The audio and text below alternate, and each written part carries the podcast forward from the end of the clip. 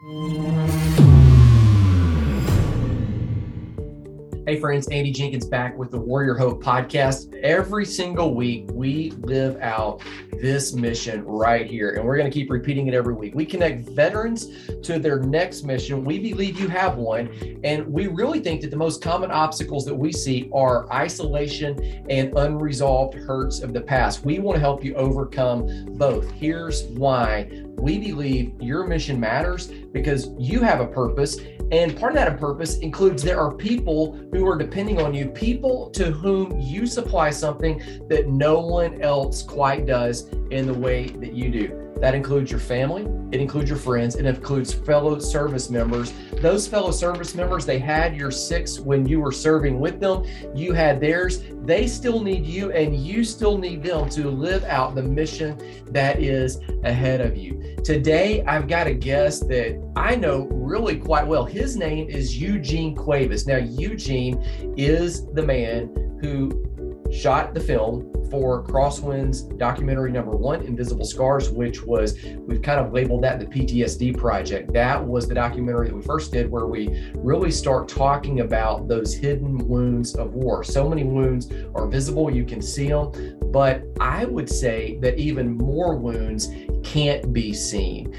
Eugene is going to talk to you all about that because, again, he's the one that shot and edited that film. That led to the second film, Honoring the Code, which was all about moral injury. Moral injury is really similar to, but very different than PTSD. And in this episode, he's going to talk about both documentaries, but also talk about what is the difference between those two. Let's roll right into it. This is Eugene Cuevas, who is the director of Invisible Scars, and Honoring the Code. Here we go. Tell us how in the world does a guy like you end up working with Crosswinds Foundation for Faith and Culture? Wow, it's uh, actually a, a, a complex story in some ways. I've known Bob Waldrop a long time through a mutual friend and uh, through church connections and what have you. And uh, Bob had reached out to me gosh, probably 10 plus years ago and asked me to be a part of the board um, for Crosswinds. And and he and I just kind of collaborated on just some creative ideas. And yeah. I was just, you know, kind of interested in what Bob was doing when he was, you know, just first launching Crosswinds. And, and so he asked me to come on fairly early in the process to the board. And I served in that capacity um, as a member uh, for a couple years before I was looking to make a transition at the time in my own career. I'd been uh, teaching college English for a while, and I, I'd been doing filmmaking as a hobby.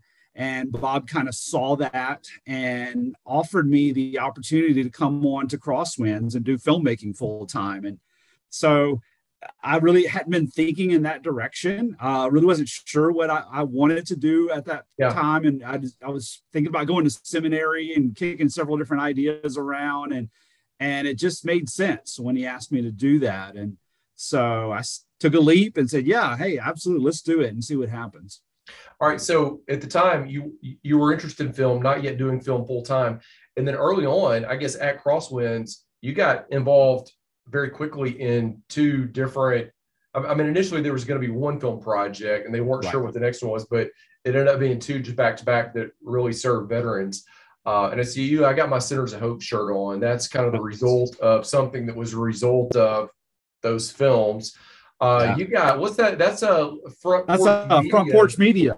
Okay, yeah. so that's a great story right there because front porch. Were you there when front porch was? Yeah created. Okay, give me the story on that because like like the reason he named it front porch, and I guess that you named it with him, was a really interesting, uh, just a perspective on everything Crosswinds was yeah. set up to do. Yeah, if people know anything about Crosswinds, you know, Crosswinds is all about those intersections in culture and just having conversations with people um, about where their faith is making that intersection with some kind of cultural uh, change or question or issue. And so when I came on to Crosswinds and we started talking about filmmaking, we started thinking about okay, well, how do we use film as a conversational tool?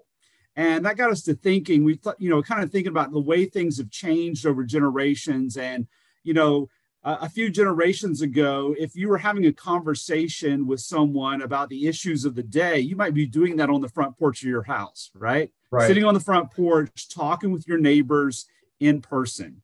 And that's where most of us had those kinds of complex conversations. Well, as we've become a more media driven society, our conversations have moved off of the literal front porch and into these multimedia spaces. And so that kind of led us to this, this idea of front porch media, this media tool being a space for us to have those cultural conversations. That's a great name. So front porch is the uh, media arm, the film arm of Crosswinds, which has created uh, at this point the Invisible Scars right. documentary, Honoring the Code. That's a documentary. Another project. Uh, I don't even know that we've got it titled yet that we'll talk about uh, here in right. a future episode. Um, all this. Okay, so you you come on board, and uh, now in my mind, the story goes. Correct me if I'm wrong. That Bob is going to make a film and reaches out to Don Mallon, who was a military friend, and says, "Hey, if if we were going to make a film about a cultural trend, i.e., something that people would be talking about on a front porch, this was years ago. Um, right. And I'm going to get you to kind of set it on the timeline in just a second. What is a big topic in culture that really warrants, needs, merits discussion? And Don, uh, who's in the military, has all these titles. There's chaplain.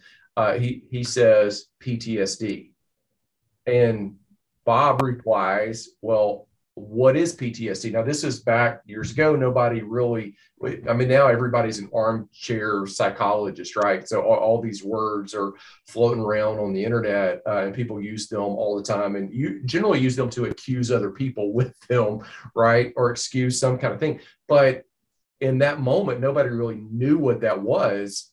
And so Bob said, well, What is it? And Don replied, Well, it's like this.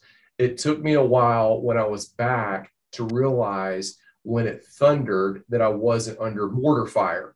When it was a storm, it was just a storm, not gunfire.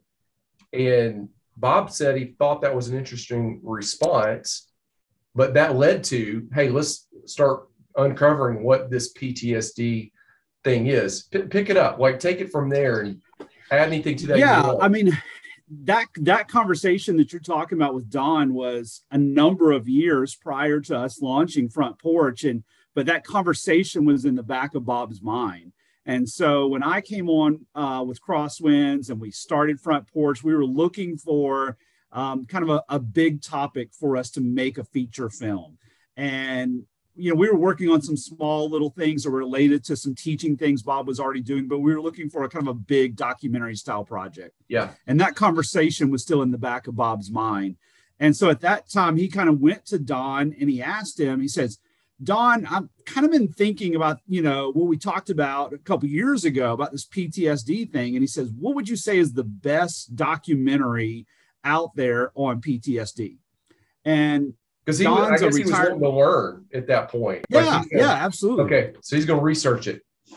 And and you know, Don's a retired lieutenant colonel. He was a chaplain, and I mean, he, he's somebody that has counseled and and and uh, helped other veterans dealing with this issue. And Don thought about it for a while, and he says, Bob, there's there's not a good documentary on this topic. He says the military has a few things to kind of try to train people, but they're very basic and they're not really made for civilian consumption.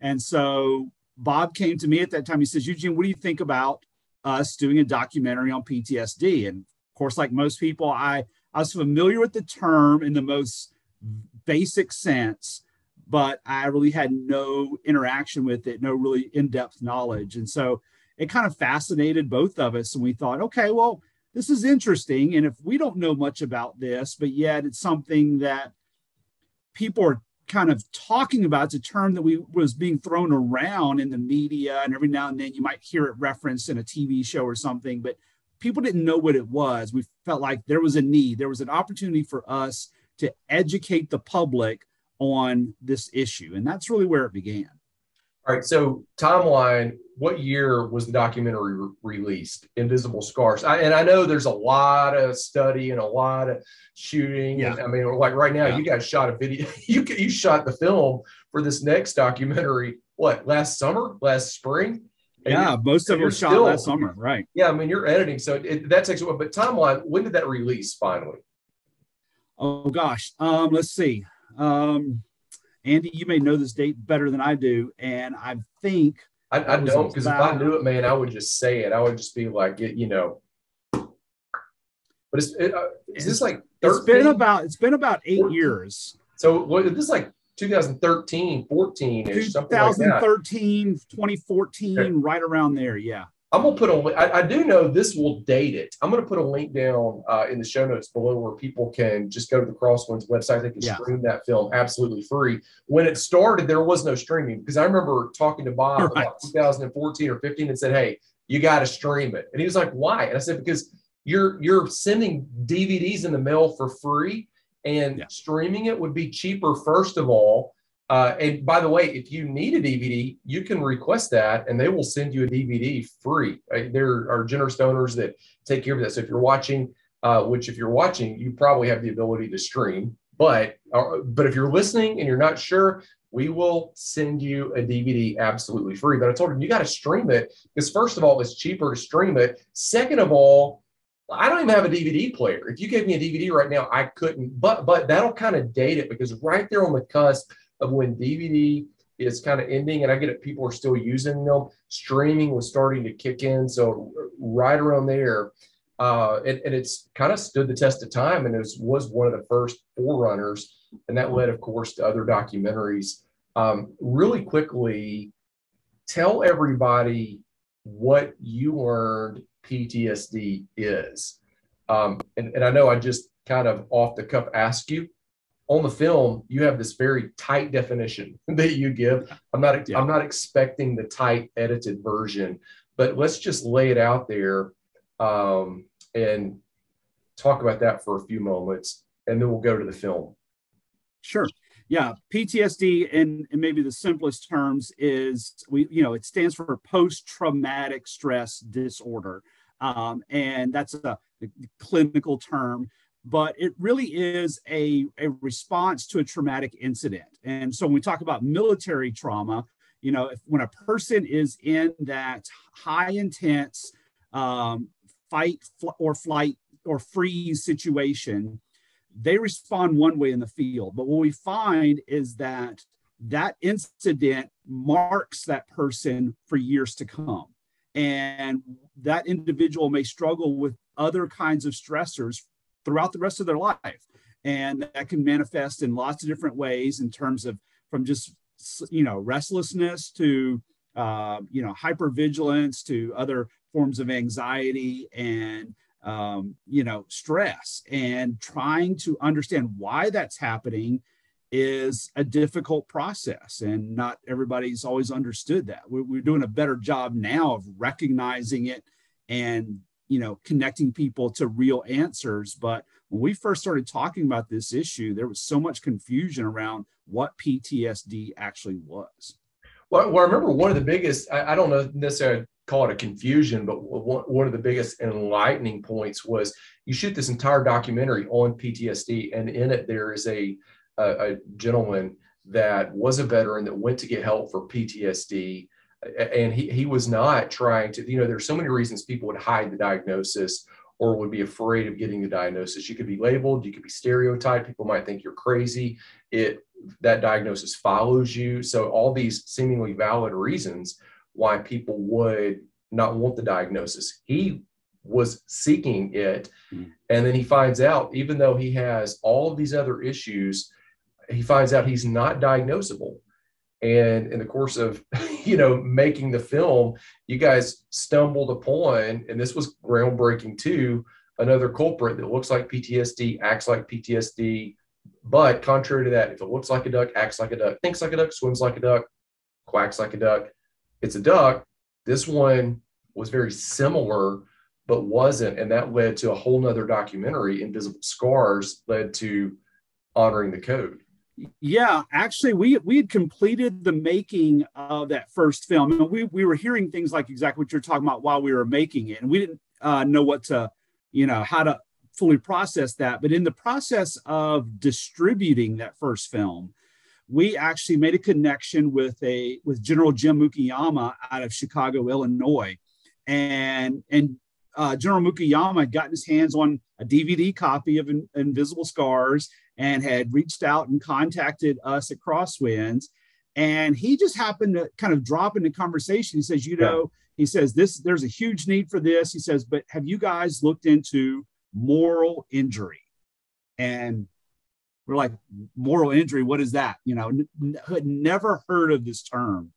And professional clinicians were only starting to use the term moral injury around about 2009. So it had not really entered the public conversation much at all. I mean, it's and still that's kind of not out there, you know, much. We yeah. talked about guilt and shame, but it's still, yeah. you know, go, go ahead. I, I interrupted you there.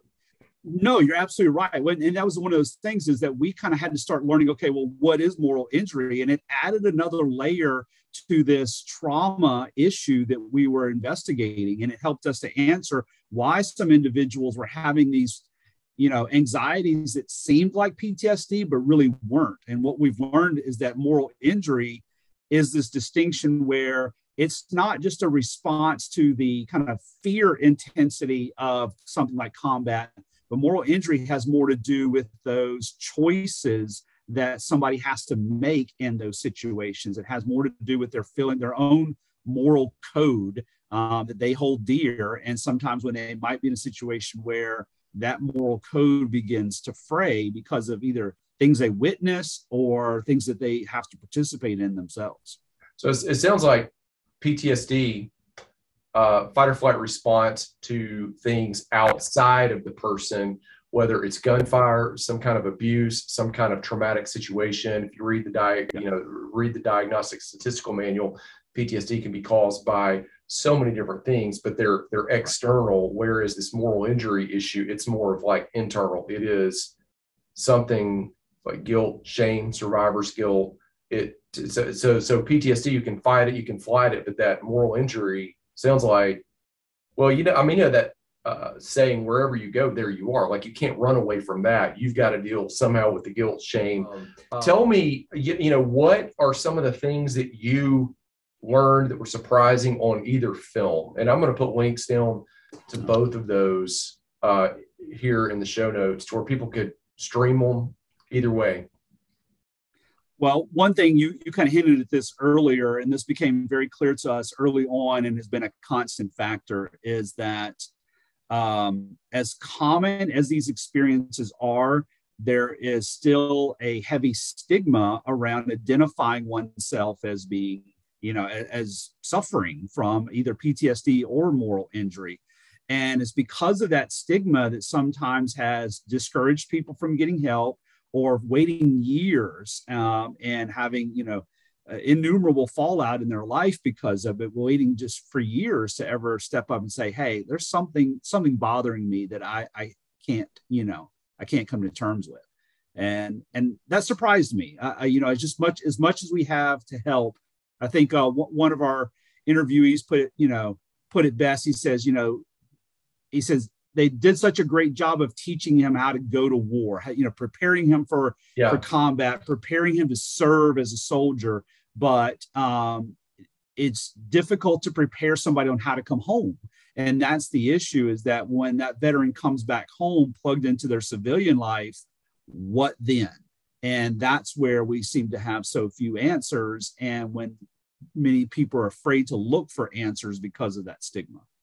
As far as somebody that was came to you they need help what would be having yeah i understand you're not a clinician so yeah. you're not authorized to diagnose treat prescribe uh, you but you but you've got the experience of having been there firsthand and collected all of this information what what would you tell somebody who comes to you and is like hey i think that i have something going on i'm not sure what it is or i've got a family member that's served I'm not sure what the like. What, just where would you take that conversation from there? That's a that's a great question, and and really, Andy, the answer to your question is part of what changed in the development of our first film. When we first started making that film, our initial idea was, hey, th- we we can make this as a public education tool.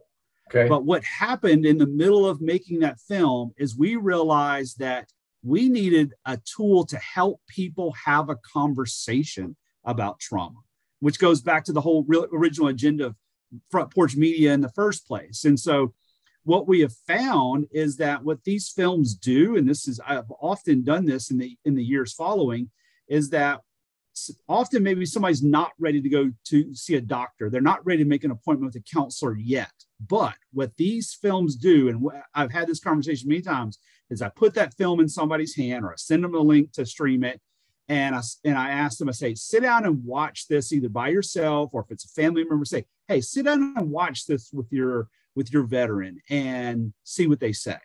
And that process of watching either Invisible Scars or Honoring the Code, watching one of those films begins that conversation. And I've had a number of people say, okay, I'm ready to talk to a counselor now. I'm ready to go to that next step on looking for help, looking for uh, ways to process the trauma I've had.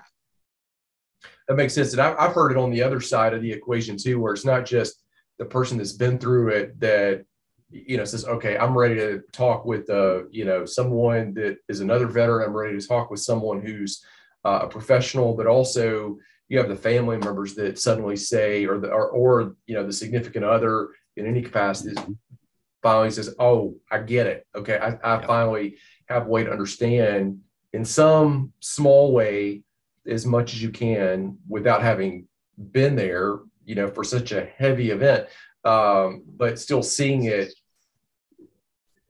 and now having a grid to understand in some small way what uh, the person has been through, what their friend or loved one is dealing with. What else would you add to that conversation? Is there anything else people need to know? And I want I want to have you back because I want to talk about the latest project, which is really the family project, and uh, some of the what we've learned there, some of the different avenues that's taken. Um, but uh, what what else would you add really as we close up here? I think the most powerful thing that we've seen um, in helping anyone is encouraging them to share their stories, and that that helps them to begin moving past that stigma. It helps them to start thinking about: Is this simply a conversation that I need to have with a fellow veteran or my family member, or do I need to speak with a counselor? And yeah. so, encouraging people that their experience is um, is, is something that needs to be shared. And so we encourage veterans to reach out to other veterans. You know, find somebody else who's been there and done that, has the T-shirt. Talk to them, share your story. Um, often, you know, people feel like their family members are going to uh, shame them or run from them, but we encourage family members to create a safe space in which their veteran can talk and can share their story. And that's always my encouragement is find a place to share that story. Man, that's powerful advice. And I, and I, think what, what I've seen is when people do share those stories, so often they're timid or they're nervous or thinking, man, this is such a heavy weight that they're carrying. But then when they get it out there, uh, the majority of people who hear whatever they're willing to share, they they don't shame, they don't belittle, I mean, they actually are in some sense endeared to that person even more because of what they've been through, because of what they've carried. And there's yep. almost this empathetic, like, oh, I'm so sorry, I didn't know, I wish I had known. And they they receive them. You know, that shame, that guilt, that uh, you know, it, it all it it is so much stronger when it's behind closed doors. The freedom is actually found out in the light. Uh, Eugene, thank you so much for being on. Thank you for the amazing work that you've done with the Invisible Scars, with the Honoring the Code, everything you've done for Crosswinds. Uh, it's it's benefited uh, me a lot to to learn from you. Uh, excellent, next level, high high quality resources, all available for everybody in the show notes. Let's get on again and let's discuss. I really want to talk with you about the family project and some of what you're learning and seeing there. Uh, I'll have you on again soon. So when I look back at the talk that Eugene and I had, I, I was trying to think what are some of the important ideas there that I would like to just remind you of as as I sign off. Uh, and right here, there's one conversations used to occur on the front porch, I would ask you the question, where is the front porch today? Now, Eugene gave his answer, but but I would say in a personal context, conversations goodness, you need to connect with other people. Where is that going to be? Is that going to be at the workplace? Is that going to be a literal front porch? Is that going to be reaching out through social media or even getting into a group with other like minded people, other veterans who are seeking to move forward as well? Here's point number two the big topic that we need to discuss. In this episode, it was PTSD. And I would say, let's go deep. Let's not just do the chit chat. If you invest in other people at the water cooler conversation level, that's the reward that you're going to reap. But if you'll go deeper and if you will do the tough work of walking out into the light, I get it, it's scary. There are ample, massive rewards for doing that. The third point is this I always leave you with three t- takeaways. The conversations open us up to a whole new world. So when you have those deeper conversations, in this case, it opens us up to hurts and hopes. Either way, we're better for it when we walk away with something that we invested a little deeper in. Do you see it? All right, I think that you do. Here's where you can do us a great favor. If you're listening on iTunes or you're listening on Apple Podcasts, Google Play, Spotify, wherever you're listening, if you will rate the show and review it, that lets the people who are supplying that feed know to show other people the feed as well. If you're watching on YouTube, I would love for you to subscribe and then also do the same thing. Leave us a comment below. Let us know one of your big takeaways. Let us know where you're listening or watching from. As always, we believe that part of our mission is to connect warriors, to connect veterans to their next mission. The obstacles that we most often see, it's isolation. Let's don't do it alone. And it's the hurts and the hangups, the unprocessed pain from the past. Let's deal with it. Here's why you have a purpose. We believe that you were created for some great, unique purpose that only you can do. And there are people that are depending on all of us friends, family, fellow service members. Let's do this thing together. I'm Andy Jenkins signing off. I'll see you again next week.